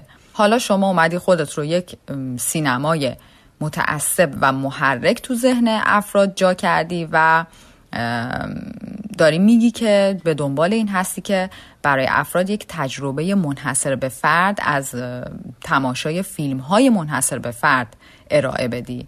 و این دقیقا همون داستانیه که مردم دنبالش هستن. دومین نکته ای که مطرح می‌کنه عنوانش این, این هست. جهان خودتون رو گسترش بدید. در اینجا میگه خب شما یک بیانیه برای کسب و کار خودتون می‌سازید بعد میایید براش جایگاه یابی می‌کنید صدای برندتون رو ایجاد می‌کنید. خب حالا می‌تونید به اونایی که follower تون هستن توی توییتر مشت بزنید. خب حالا اونایی که شما رو نمی‌شناسن چی؟ اونها راجبت اونایی که راجبتون نشنیدن چی؟ در مورد اونها می‌خواید چی کار بکنید؟ به اونها قرار چه جوری مشت بزنید؟ ایشون میگه خب یکی از خوبی های توییتر این هستش که این اصطلاح این اصطلاح رو به کار می‌بره که open invitation هست. یعنی شما می‌تونید به افراد مختلفی دسترسی داشته باشید. برخلاف رسانه های اجتماعی دیگه که حالا شاید یه سری محدودیت های خاص خودشون رو دارن این به قولی سیاست درهای بازی که توییتر ایجاد کرده این امکان رو به افراد میده که توییت هاشون رو به صورت عمومی منتشر بکنن. خب توییتر می‌دونید توی توییتر کلی آدم غریبه که هیچ وقتم هم همدیگر رو شاید نبینن. می‌تونن بر اساس یه سری علاقه مشترکشون یه سری کامیونیتی های آنلاین قوی رو تشکیل بدن و راجع به مسائل مختلف حرف بزنن. این قابلیت ها یه جورایی می‌تونه رویای هر بازاریابی رو که می‌خواسته به مشتریانش دسترسی پیدا کنه و با اونها ارتباط برقرار بکنه رو به واقعیت تبدیل بکنه. یعنی خودتون هم می‌دونید توییتر تقریبا تنها پلتفرمیه که اگر بخواید مثلا یهو وارد یه مکالمه ای بشید کسی نمیگه به شما که مثلا اصطلاحی که خودش به کار می‌بره فضول هستین. یعنی لازم نیست منتظر بمونید که کسی بهتون اجازه بده که راجع به یه مطلبی که شما بهش اهمیت می‌دید بیاید صحبت بکنید. خیلی راحت می‌تونید بیاید وارد هر مکالمه ای بشید و نظرتون رو اعلام بکنید. به علاوه می‌تونید از موتور جستجوی قدرتمند توییتر برای پیدا کردن آدمایی که دارن درباره کسب و کارتون حرف می‌زنن هم استفاده کنید. حتی اگه اون حرف خیلی سطحی هم باشه باز می‌تونید بهش جواب بدید. یعنی این قابلیت رو فضای توییتر در اختیارتون می‌ذاره. مثلا فکر کنید شما فروشنده مبلمان اداری هستین می‌تونید یه سری کلمه مثل کلمات کار کارمند کارفرما اداره میز صندلی اینها رو جستجو بکنید اونها که مرتبط با حوزه کارتون کاریتون هست و اونها رو مورد استفاده قرار بدید. سرچ بکنید ببینید افراد راجبشون چی میگن وارد مکالماتشون بشید نظرتون رو بدید دیدگاهتون رو مطرح کنید. حتی گفته های تنزتون رو می‌تونید به اون مکالمه اضافه بکنید. و اما نکته بعدی که راجبش صحبت می‌کنه عنوانش ترند جکینگ هست که از های جکینگ برداشته شده. های جکینگ که حالا مفهومش این هست که یه هواپیمایی رو وقتی رو هوا میدزدن این اصطلاح رو به کار می‌برن. ترند جکینگ هم هم منظورش این است که وقتی یه اتفاق میفته یه موضوعی ترند میشه چجوری کاربران روش سوار میشن و باش حرکت می‌کنن. تو توضیحش میگه که خب توییتر جاییه که توش داره یه گپ و گفت 24 ساعته و هفت روز هفته اتفاق میفته و هیچ منبعی بهتر از ترند ها یا همون روند های توییتر نیست که به شما این امکان رو بده که به محتواهای خودتون زمینه های ارزشمند اضافه بکنید و باش بتونید ارتباطتون رو با افراد حفظ بکنید. در حقیقت توانایی ردیابی روندها در رسانه های اجتماعی خصوصا توییتر که داریم راجع صحبت می‌کنیم یکی از ابزارهای قدرتمند این رسانه هاست که بعضا بدون استفاده باقی میمونه. و ایشون معتقد اگه شما بخواید مشتهاتون رو با روندها بزنید مشتهاتون قدرت فوق‌العاده‌ای خواهند داشت. بعد ایشون یه مثال مثال که نه یه ماجرایی رو تعریف می‌کنه. میگه شب قبل اینکه داشته این فصل از کتاب رو مینوشته تلویزیون داشته قسمت آخر سریال سیراک رو پخش می‌کرده. سریال سیراک یه سریالی مثل فرنز و مدرن فامیلیه تو ژانر کمدی که بسیار معروف بوده در سال خودش اما نه به اندازه حالا فرنز و اینها. روز بعد رفته به توییتر سر زده و خب حالا انتظار داشته که این مسئله جز ده تا ترند اول باشه توی ایالات متحده. صحبت راجع به همین سیراک. و به نظر ایشون اگر مصرف کنندگان این همه از این سریال استقبال کردن و می‌خواستن که راجع به سیراک صحبت بکنن بازاریابان هم باید از این فرصت استفاده می‌کردن و راجع صحبت می‌کردن. خب آیا صحبت راجع به یه برنامه تلویزیونی می‌تونه کمک بکنه که شما ایشون اینجوری گفته که می‌تونه کمک بکنه شما آب نبات ها و پفک های بیشتری بفروشین.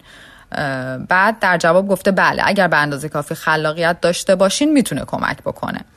خب میگه حالا چجوری میشه رو موج این سیراک سوار شد؟ ترفندش چیه؟ ترفندش اینه که بتونی یه ارتباط غیر منتظره ایجاد بکنی. مثلا یکیش رو ایشون خودش مثال زده. مثلا عدد هفت. این سریال هفت سال پشت هم پخش شده. حالا باید نگاه بکنی. ببینی آیا کسب و کار شما کسب و کاری بوده که هفت سال ادامه داشته؟ آیا امیدوار هستی که کسب و کارت برای هفت سال آینده ادامه داشته باشه؟ آیا تو شرکتت عدد تو اسم شرکتت اسم برندت عدد هفت وجود داره؟ اینها همگی نکاتی است که می‌تونستی ازش استفاده بکنی که روی این موج سفار بشی. بعد ایشون خودش یاد یه برندی میفته برند هفت که سازنده یه لباس های جین بوده جین با کیفیت. حالا یه برند مشهورم هست. بعد میره سراغ توییتر این برند برند هفت و توییت های اون رو بررسی می‌کنه و انتظار داشته که حتما این توییت این برند بتونه از این موج استفاده بکنه. میره سراغ توییتر بررسی می‌کنه توییت های این برند و میگه خب تعاملشون با مشتریان خوب بوده. خوبه این مسئله. بعد یه سری ریتوییت هایی دارن که مردم چیزهای خوبی که راجبشون گفتن رو اینا ریتوییت کردن. این مسئله خب حالا خیلی هم عالی نیست. یه جورایی همون لاف زدنه. برندهای زیاد این کار رو انجام میدن و ایشون معتقده که این یه هوک راست سنتیه این کار. بعد هر چقدر گشته دیده که هیچ جا به این مسئله اشاره نشده که این برند یک بار بخواد راجع به یه چیزی خارج از دنیای مد حرف بزنه. خب یکی از موفق ترین سریال های تلویزیونی بعد هفت سال تموم شده و برند هفت اصلا هیچ اشاره بهش نکرده و هیچ استفاده ای ازش نکرده. خب اونها هر روز فرصت این رو دارن که با طرفدارای مد و حالا جین حرف بزنن اما این فرصت خاص که می‌تونستن باهاش به افراد تازه‌ای دسترسی داشته باشند رو از دست دادن و خیلی ناراحت کننده است و ناراحت کننده تر از این این هستش که اصلا برند هفت هیچ خبر و رویدادی رو که غیر از مد و جیم باشه رو پوشش نداده توی توییتر خودش. جز هر آنچه که مربوط به برند خودش بوده باشه. خب حالا برند هفت برند معروفیه محصولاتش خیلی هم عالی هستن اما نیومده هیچ فرهنگ خاصی رو ایجاد بکنه. فقط دنبال business کردن بوده و تو اکانتش هم که میگردی هیچ ارتباط فرهنگی دیده نمیشه. خب این برند همیشه سعی کرده تعاملش رو با مخاطب حفظ بکنه و سعی کرده که هر جا ازش هم صحبت میشه تو صدر مکالمات باشه. نه اما این توییتر توییتر سال 2008 الان اونا باید یه کار بیشتری انجام بدن یعنی خیلی بیشتر باید انجام بدن. این شرکت اگه کوچیکتر بود یا تازه کارش رو شروع کرده بود و اگر می‌خواست فقط راجع به مد و جین حرف بزنه و فرصت های دیگر رو نادیده بگیره قطعا آسیب می‌دید. خب مصرف کنندگان همه همه زندگیشون رو توی حباب مد زندگی نمی‌کنن که یه برند پوشاک بخواد این کار رو بکنه. بنابراین انتظار میره که برندها این روندها رو واقعا جدی بگیرن و از موج سواری روی این روندها واقعا قافل نشن که بهترین فرصت رو برای اونها ایجاد می‌کنه که برای اینکه به جامعه وسیع تری دسترسی پیدا بکنن. خب این راند رو همینجا متوقف می‌کنم. انشالله با ادامه این راند در قسمت بعدی رادیو در خدمتتون هستم. امیدوارم که این نکاتی که مطرح شد بتونه براتون کاربردی و موثر باشه. سلامت و شاد باشین. خدا نگهدار. متشکرم از همکارمون که زحمت این کتاب رو کشیدن. اینجا با ایمان سرای عزیز خدافظی می‌کنیم. خیلی خوشحالم که در خدمتتون بودم. متشکرم. که بازم ببینمتون. خدا سلامت بشین خداحافظ. قراره که توی قسمت مهمانینو ما با سینا فایزی عزیز در مورد توهم digital marketing همراه باشیم. این قسمت رو از دست ندین. مرسی از اسپانسر برنامه صبا ویژن بزرگترین آژانس تبلیغات دیجیتال ایران که شما می‌تونید خیلی راحت هدفمند تبلیغات ویدئویی انجام بدین و از امکانات بی‌نظیری که داره این پلتفرم تو ایران استفاده بکنیم. بریم بیایم مهمانا در خدمت شما هستیم.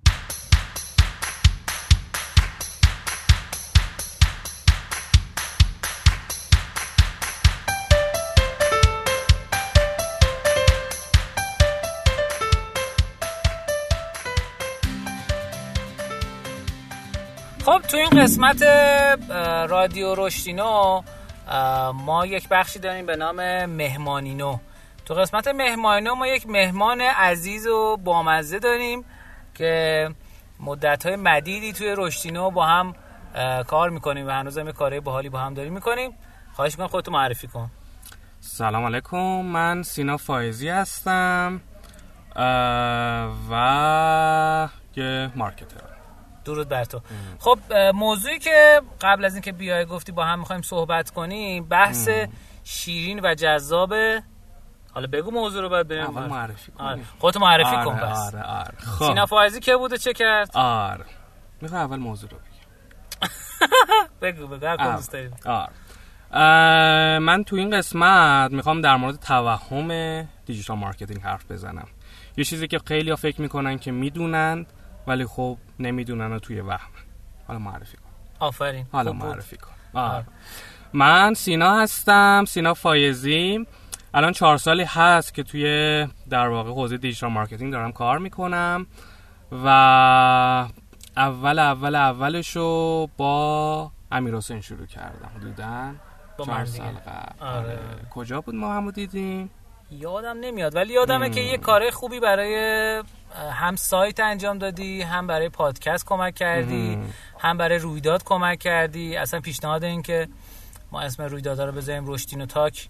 با شما بود و دوستایی که قبل از کرونا هم برگزار شد خیلی کمک کردی هم تو پروموتش هم توی ریدیزاینش و هم من هم طرفدار رادیو خیلی ازت متشکریم به خاطر این کمک هایی که کردی. خب؟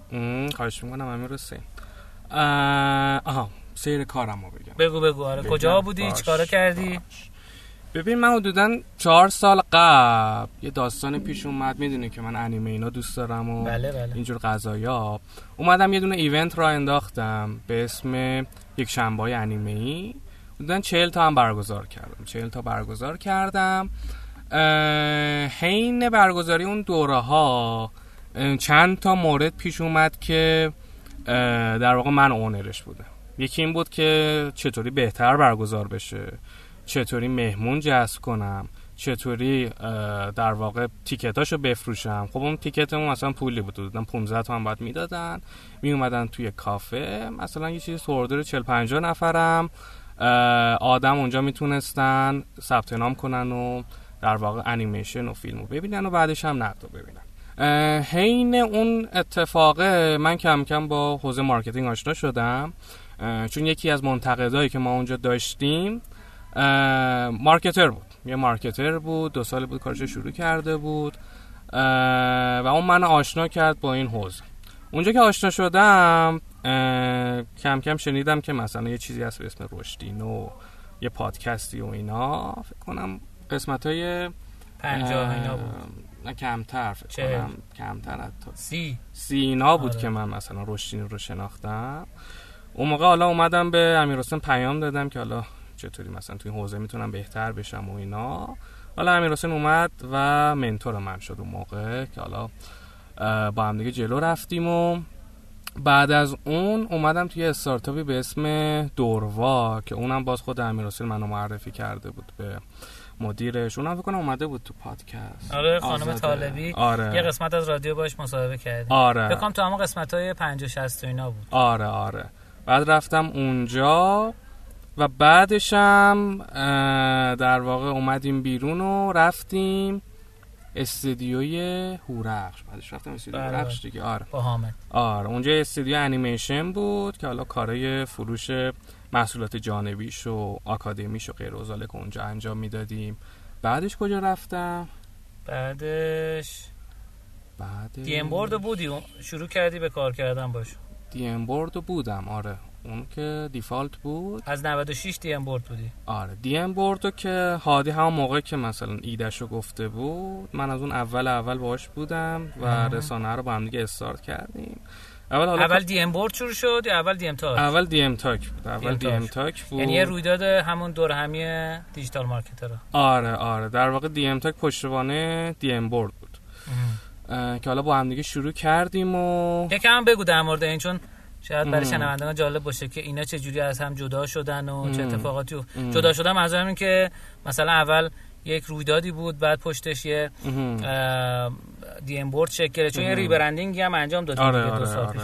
یه سال پیش. ببین DM Talk از حدودا 3 4 سال قبل شروع شد. اونو خود هادی استارت کرده بود و کلا هدف اون رویدادم این بود که براش community بسازه. وقتی حالا community رو ساخت اومد یه media یی با هم دیگه ساختیم به اسم DM Board DM Board چیه؟ DM Board حالا مثلا اگه دیجیاتو زومیت زومجی و اینا رو بشناسید یه رسانه است مثل اونها ولی خب مختص marketing.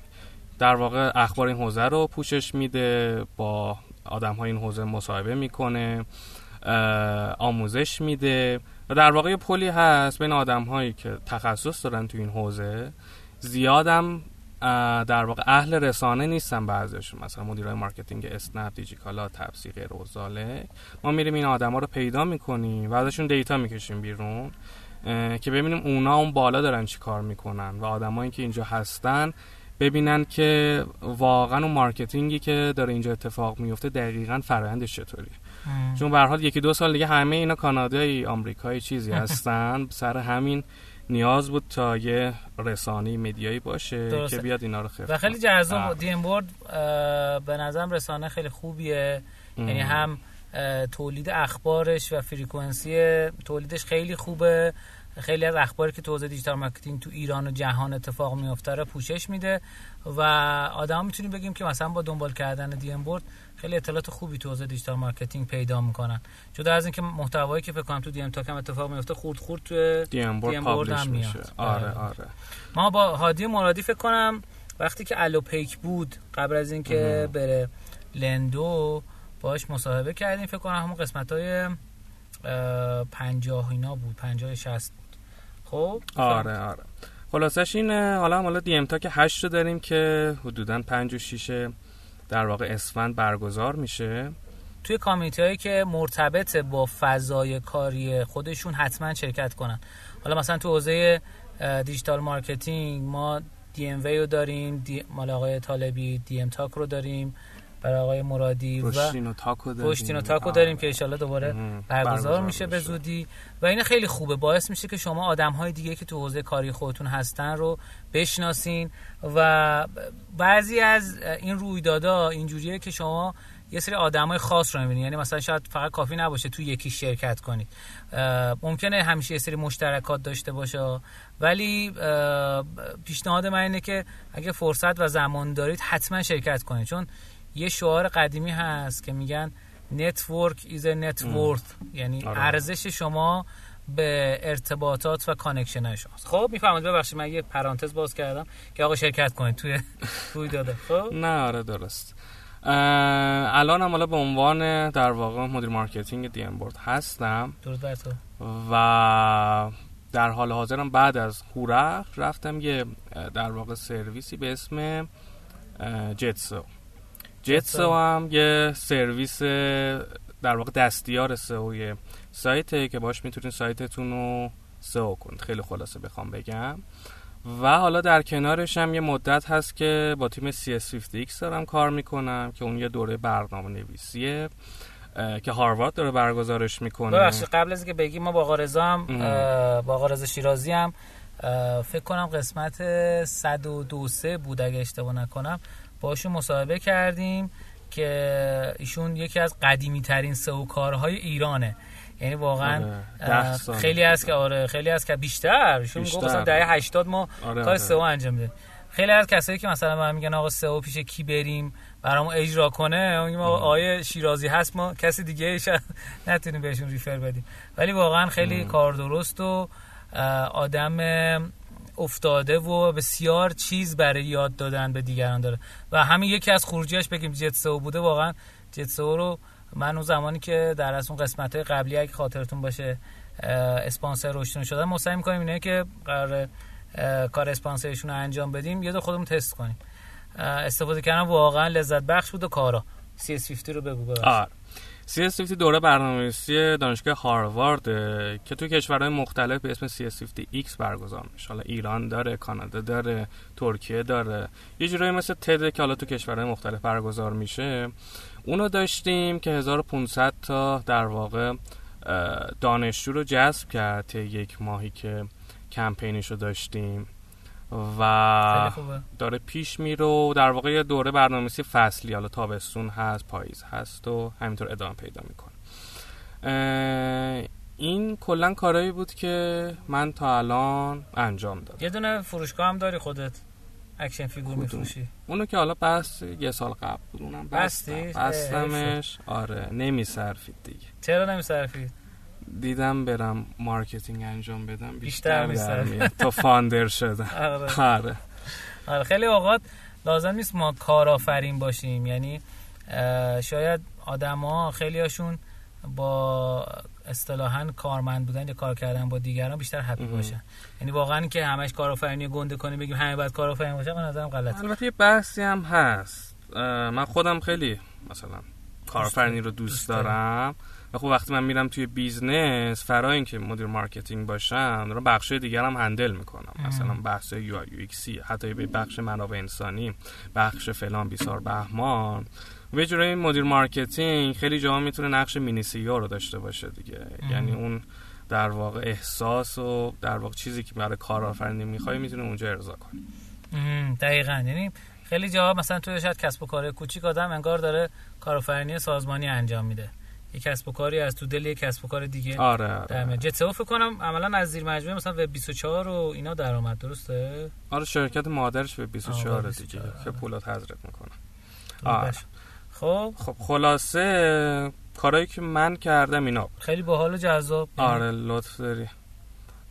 حالا بریم سراغ بحث اصلی.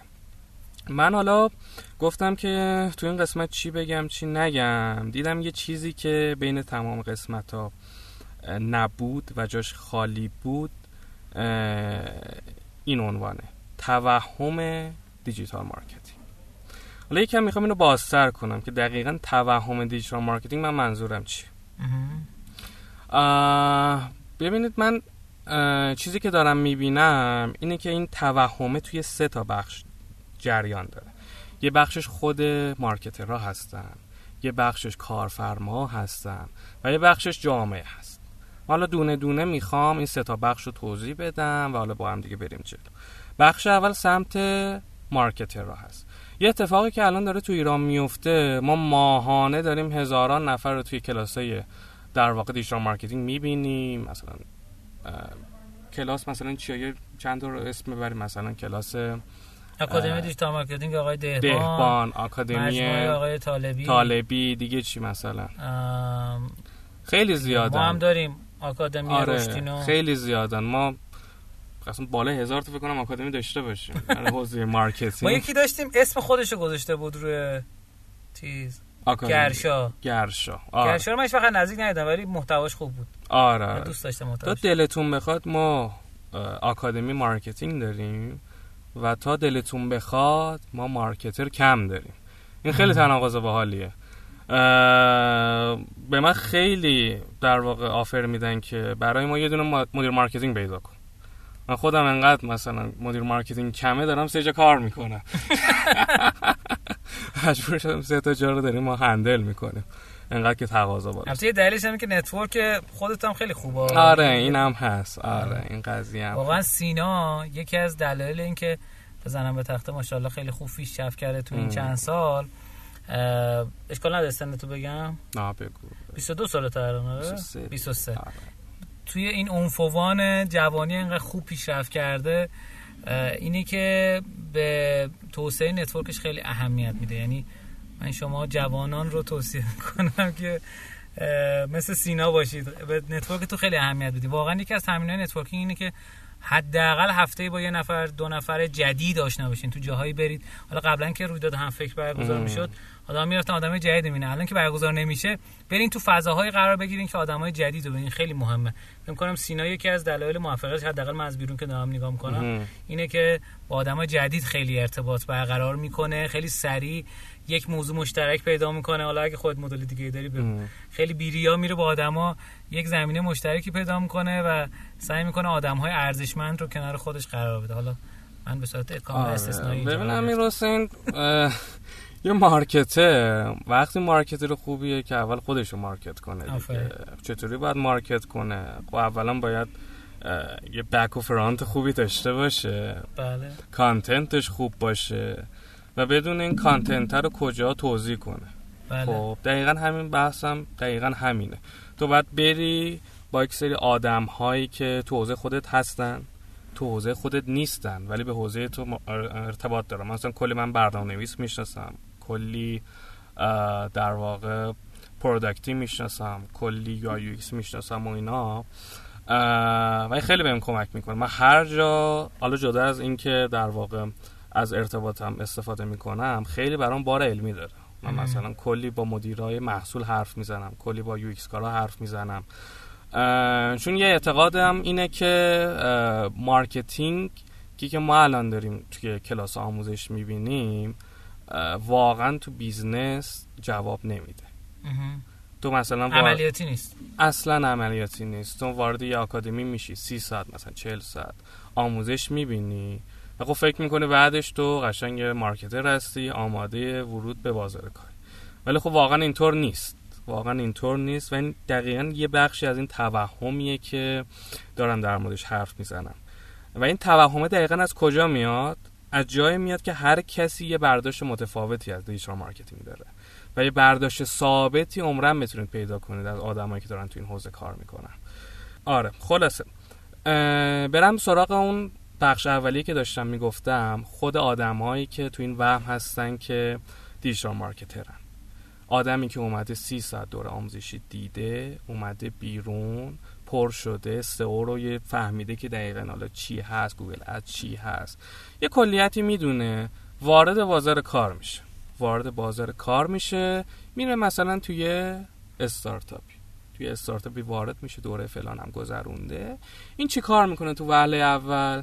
میره یه analytics نصب می‌کنه یه tag manager ی هم نصب می‌کنه یه یکتانتی هم میره یه فلانی هم می‌کنه. خب این شد کارشناس digital marketing. الان شما میرید وارد بازار میشید توی استارتاپ ها 60 70 درصدشون دقیقا همینن. اسم تو پرانتز چقدر یک تانت بد شده جدیدن تو موافقی؟ بعد که حالا بحث یه لحظهش. یکم بچه ها پیغام داده بود که آقا کافه بازار رو می‌زنی یکم هم یک تانه تو بزن. گفتیم آقا اینم حداقل درخواست شنونده آره. واقعا آقایونی که یک طرف داری میشنوین از سمت یک تانت چرا انقدر دست می‌کنین تو کمپینا؟ نکنید این کارو. آخر عاقبت نداره این کارا. من به عنوان رسانه بیطرف میگم. واقعا یه قسمت های اسپانسر بوده واقعا یک تانت ولی داستان اینه. ما داریم از شما استفاده می‌کنیم دوست داریم که شما هم رشد کنید ولی نه دیگه به هر قیمتی دیگه. خب بگو. یک تانت تو گفتی من سر دلم باز شد. یک تانت استفاده آره وقت انحصار باشه کاری اسنپ فود هم همینه دیگه. اونم هم آره. زیاد فرق نمی‌کنه. اسنپ فود حالا باز کم کیفیتش مقایسه کنیم. حالا. یه غذای میاد. آره یه گرسنه ای رو سیر می‌کنه. خیلی لزوما تو یکتانت convert نمیشه. آره لزوما نه. آره. خلاصه هر کس آره داشتم کجا بودم؟ می‌گفتی میره Google Ads رو نصب می‌کنه. آره این کارو می‌کنه. نصب می‌کنه. Google Ads کمپین میره. کمپین میره.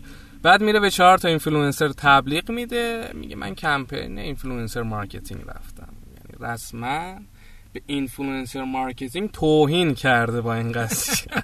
داشت تبلیغ دادی یه تبلیغی رو دادی یه اینفلوئنسر رفته. شما میرید تعریف بین الملل مثلا influencer marketing که تو کشورهای دیگه برگزار میشه رو می‌بینید اون آدمه واقعا اثر می‌ذاره. بله. نه اینکه یه چیزی رو ببینه فرداش یادش بره مخاطبش. همراه اون business میشه partner اون business میشه. این واقعا influencer marketing نیست. یه تبلیغاتیه که حالا اون اینفلوئنسره داره انجام میده. یعنی این تئوریا باعث میشن که این آدما فکر می‌کنن دارن کارهای درستی رو انجام میدن. ولی خب اینطور نیست. خیلی از budget business ها رو دارن به هدر میدن سر این اتفاق. و این دقیقا از میدن به شبکه های تبلیغاتی و اینفلوئنسر رو نه ببین. کار توزیع ثروت رو کار توزیع ثروت انجام خب اونو ننه منم می‌تونه انجام بده زیاد. کار پیچیده ای نیست. خب، پولو میدی. پیام میدی واتساپ اینفلوئنسر آقا شماره کارت بده. شماره کارت بده. پایان. پای account manager کارش اینه. چه فرقی با influence digital market چه ارزشی تو داری خلق می‌کنی؟ آره. این یه بحث قضیه. بحث دوم اون یارو که digital marketer ه فکر می‌کنه خب مثلا OK من سی ساعت رو یاد گرفتم مثلا اومدم اینجا مثلا چهار پنج ماه هم کار کردم من الان CMO ام دیگه تمام. CMO ام من انقدر میشنوم. طرف میاد به من میگه من CMO ام فلان جا. خب میگم تو چقدر کار کردی؟ میگه مثلا یه 6 7 ماه من تو این business هستم. خب چند نفرید شما؟ ده نفری. تعداد واقعا مهمه. اصلا تو وقتی خودت کل کار marketing مجبور می‌کنی سی لول نیستی. سی, لول باید زیر مجموعه آره. دو لایه آدم کار کنه حداقل. این چیزی آره. که من بلدم ها یعنی شاید اشتباه فکر می‌کنم. آره. ولی آره. واقعا باید دو لول آدم زیر دست کار کنه. حداقل ده نفر رو تو بهشون نون برسونی آره. تو آره. بشه CMO. وگرنه آره. مثلا یه استارتاپ که کلا همشون با هم با خدماتیشون میشن ده نفر. خب CMO این وسط آره.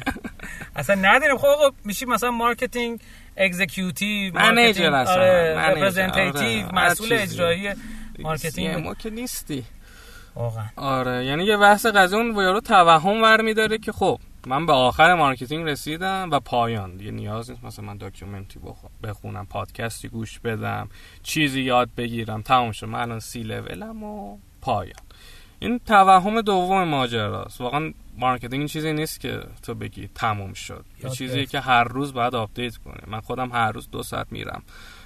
توی media ی خارجی مثل HubSpot و غیر ذالک دو ساعت می‌خونم. ببینم مثلا چی جدید اومده. من خودم اصلا کتاب marketing نمی‌خونم. نمی‌خونم واقعا. دلیلم دارم براش. نمی‌خونم چون این کتابایی که داره میاد مال دو سال قبله سه سال قبله. چیزایی که الان می‌بینیم خیلی هاشون منسوخ شد بله. یه دلیل خیلی مهمش اینه که من خیلی میرم سراغ مقاله ها حالا از این بگذریم. ولی یه جالب بگم حالا گفتی کتاب یه سری از دوستان سی ام ادعاشون اینه که داداش شما کاتلر رو خوندی الان داری میگه با من صحبت می‌کنی خب؟ شما تا کاتلر رو نخوندی نه صحبت کن می‌دونی؟ داستان اینه که خیلیا برچسبشون اینه که آقا دوست دارن مثلا اگه پیکسلی هم بود احتمالاً همچین کاری می‌کردن. نه سلکت نکن. اینه که من یک شخص کاتلر خواندم. چون یه مقدار کلوف تعداد جلدش اینا زیاد من همین دیروز یه پسره رو دیدم. گفت من می‌خوام وارد حوزه مارکتینگ شم. گفتم چال. گفت یه یاروی اصلیه. حالا بچه های علی بابا. اومده بهش گفته حالا اسمم نمی‌برم. اومده بهش گفته مثلا کاتلر رو بخون مثلا پولو جلو اینا. و دیدم کتابه رو ورداشت 300 400 صفحه بود و اینا. اینو داره می‌خونه مثلا. وسط اونجا داره می‌خونه. خب بعد اینو خوندش بعد از یه مدت. خب گفتم الان به نظرت marketing چیه؟ موندش. گفتم چیزی که خوندی دقیقا چی بهت بیشتر آدم متوجه میشه که کار چه, چه چیزی نیست یعنی چه چیزی نیست؟ آره. خیلی خوبه ها. حالا پدر علم بازاریابی نوینه میشه گفت. ولی خب داستانی که وجود داره اینه. شما با خوندن کتاب, کتاب واقعا marketer, marketer نمیشی. کاتلر یه سری اصول رو تو ذهنت می‌سازه که میگه خب marketing فلان بیسار بهمان. یه چارچوبی به ذهنت میده. قرار نیست اونو بخونی مثلا بعد بری marketing انجام بدی. یکی از چیزهایی هست که می‌تونه به ذهنت ساختار بده و اینا. بله بله. که حالا من بهش گفتم اینو خوندی دمت گرم بذار کنار. برای چهار تا مقاله چیزی از حوزه مختلف بخون. این کاتلر بنده خدا که 20 سال قبل اینا رو گفته 20 سال. خیلیه. 20 سال دو تا دهه میشه. دو, دو تا دهه میشه. داداش تغییر کرد گوگل ارز در موقع نداشتیم خیلی چیزا داریم که این موقع نداشتیم. بعد حالا این یه بخش ماجرا یه بخش دیگه اونجا مثلا آمریکا بوده کانادا بوده فلان بوده. فرق داره. ما تو این مملکت یه Salesforce نداریم. شما مثلا برید توی کانادا می‌خواد marketer بشید اولین چیزی که باید بلد, بلد باشید اتوماسیون Salesforce بلد باشید نباشید اصلا اصلا کار نمی‌تونیم بکنیم. نگاه می‌کنم خیلی از digital marketer ها باید با HubSpot و سیل یا Salesforce یا اصلا هر سیستم فروش دیگه ای کار کرده باشن اصلا سوال استخدامی اینه. چند سال مثلا با Sales کار کردی؟ آره. چند سال با HubSpot کار کردی؟ خیلی های دارم میگم خیلی ها یعنی بالای 50 درصد. بعد ما اصلا تو ایران چیزی به این نام نداریم. نداره. یک بعد میگن آقا ما چرا پس نمی‌تونیم استخدام بشیم تو شرکت های خارجی؟ چرا برنامه‌نویسا می‌تونن؟ به خاطر اینکه برنامه‌نویسا استاندارد جهانی رعایت می‌کنن و باید این کارو بکنن وگرنه آره. عقب میافتن. ولی ما استانداردمون متاسفانه یه مقدار فاصله داره. یه مقدار که یه مقدار از, از دو ده مجبوریم مثلا اتوماسیونمون نجواست. باش ایمیل میفرست. ته اتوماسیونمون یه پلتفرم اتوماسیون ما خوبه مال چیز دیگه؟ مال سند نه. چی بود؟ سندین بلو. سندین بلو. آره حالا خودش هم نیست API اونم ایرانی نیست. حالا ولی خب بگذاریم تو یاهو ماهو اینا هم البته آونگ خوبه. یعنی آونگ ما همین قسمت قبل باش مصاحبه کردیم. اگه گوش کرده باشین آونگ واقعا یه حرکت خیلی باحالی زده که اگه گوش گوش کنید مصاحبه بنده رو با مجید فتی نکات جالبی داره. برمیفرمایید. من خیلی کامنت گذاشتم این قسمت چون سینا رو دوست دارم. می‌خوام کمک کنم به پیش برد بحث خب حالا از این marketer ه بگذاریم از توهماتش. میریم سمت توهمات کارفرما. آره کارفرمای عزیز از این digital marketer عزیز چه انتظارهایی داره؟ خب تو باید تبلیغات اینفلوئنسری رو بری. social media رو ببری جلو. فلان بکنی product هم ببری جلو. فلان و بیسار بهمان یه دونه همه کاره می‌خواد یا آچار فرانسه می‌خواد. این به کنار.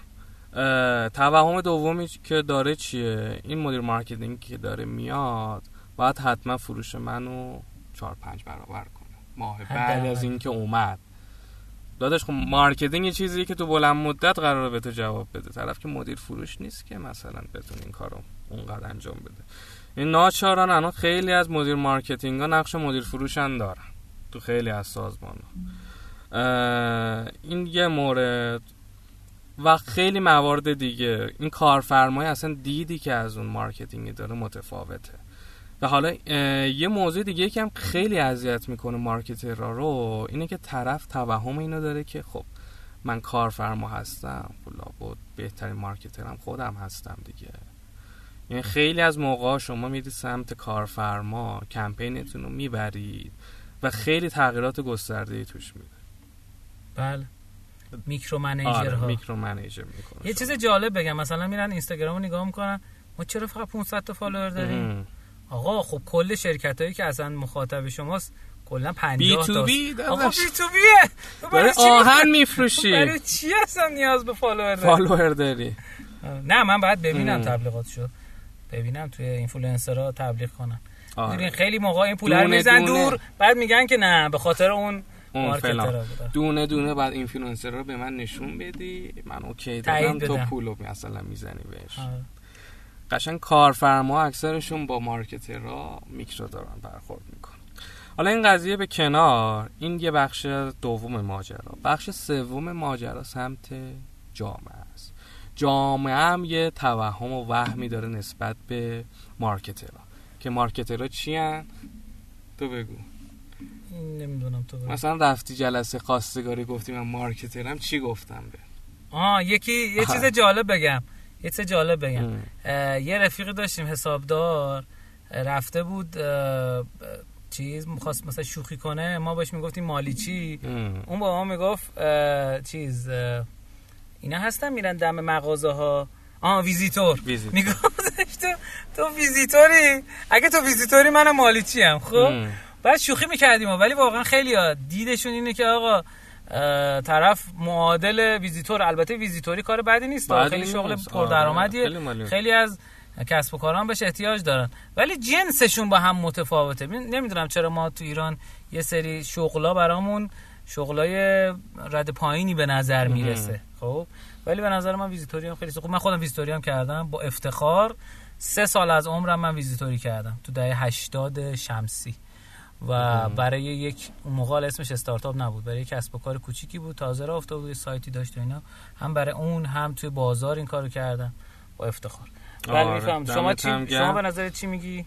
چی میگن؟ به ما که نیوش نیوشا فروش میگن. خیلی آن network marketing. network marketing اون که خوراک. خیلی چیزا به ما میگن. این وهم مردمه. آره. یه واهی اون دارن می‌بینن ولی خب واهه رو نمی‌تونه بهش دست پیدا کنه. این از سه تا وهمی که من در موردشون حرف زدم.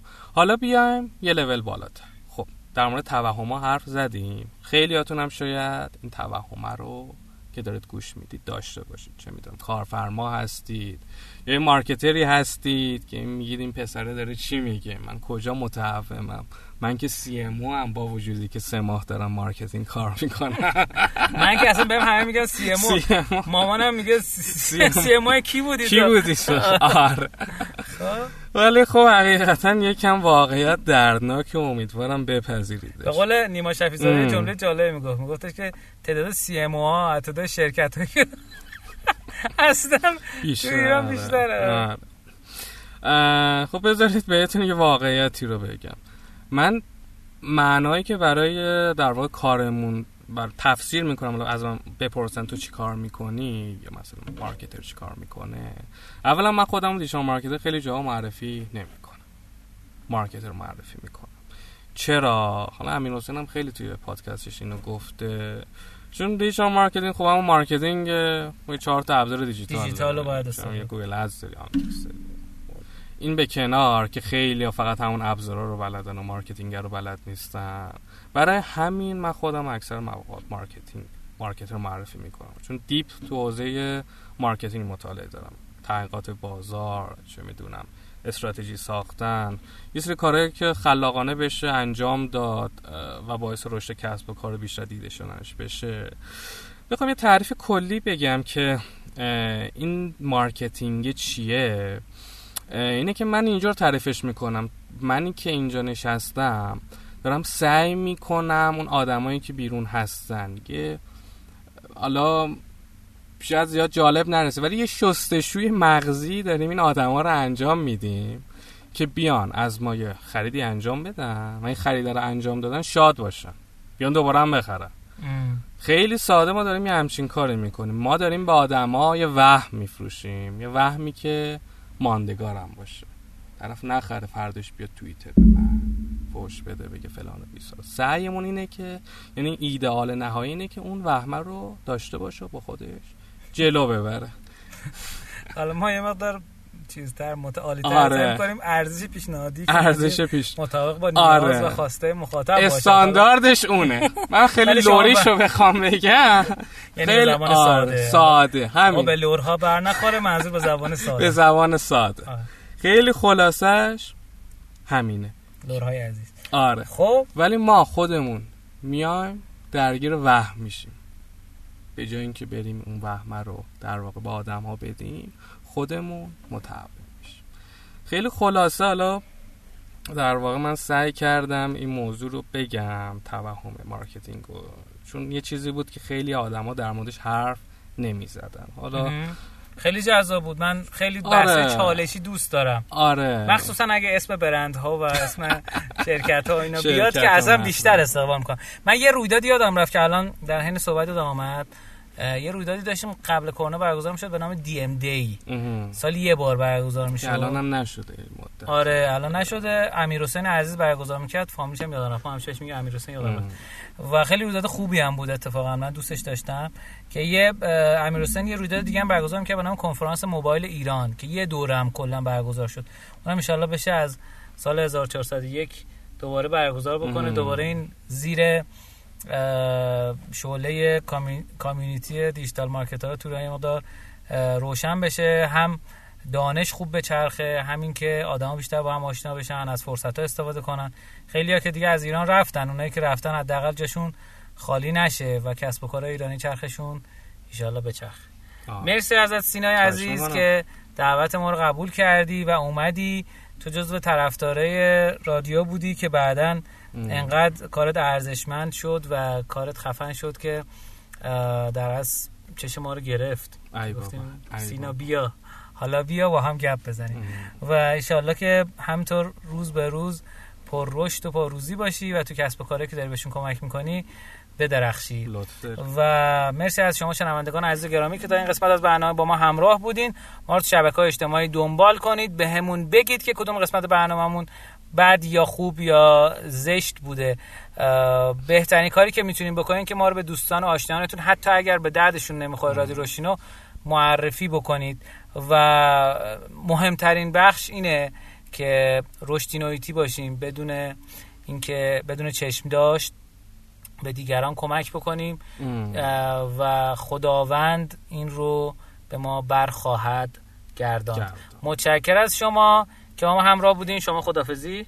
منم در واقع خدافزی می‌کنم ازتون. اگه کامنتی و فوشی و چیزی خواستید بدینم به من خودم بدین. آره social من تو اینستا سینا فایزیه. می‌تونید سرچ کنید. دو تا اکانت هم. DM هم یه دونه private هم. private هم بدید accept می‌کنم. آره زیاد private نیست. آره می‌تونید اونجا بیاید بهم بگید. امیدوارم که براتون مفید باشه و خدا نگهدار. سلامت باشی. مرسی از سینای عزیز و گرامی.